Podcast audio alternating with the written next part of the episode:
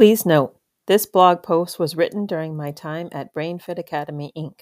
I have since continued this amazing work under my own company, Brain Fundamentals LLC. I hope you enjoy. Safety. Feel safe in the rhythm and flow of ever changing life. Louise Hay.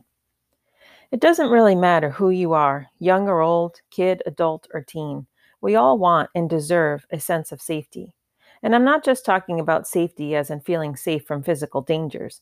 I'm also talking about the sense of safety that comes from feeling emotionally safe. Generally, that sense of safety also comes with a feeling of contentment, of belonging, and feeling loved. You see, one thing I've come to realize recently is that that sense of emotional safety, that sense of belonging and contentment, can be fragile, more fragile than I think many of us care to admit.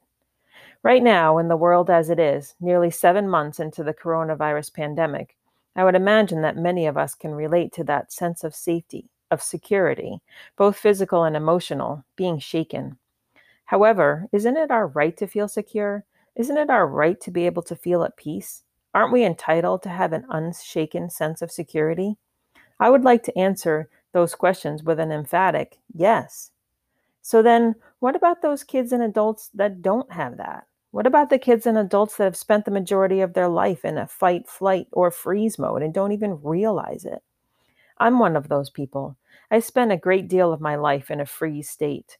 I was the shy child. I was the child that didn't talk to others very often. I was the child that wouldn't raise her hand unless she was 100% sure of the answer because I didn't want to get it wrong or for it to seem like I didn't know what I was talking about. I didn't feel content or happy in myself.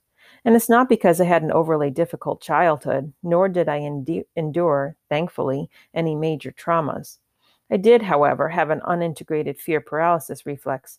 I've spoken about this reflex before, but basically it's the freeze in the fight, flight, freeze response. And when I did finally integrate or finish this fear paralysis reflex, when BrainFit came into my life, first as a client and then as a coach, that's when I did it. I integrated the reflex and am no longer the shy one. I talk to people. I willingly raise my hand in a workshop and am okay with being wrong.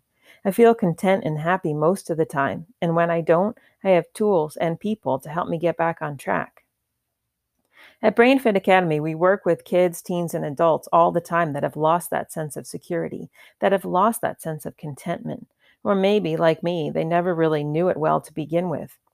You see, when you can gain that safety back, when you feel comfortable and content with yourself and feel emotionally secure, things are easier. They just are. They're easier. And that's what BrainFit does. We help make life easier. I'm eternally grateful for my life getting easier do you or your child need that too?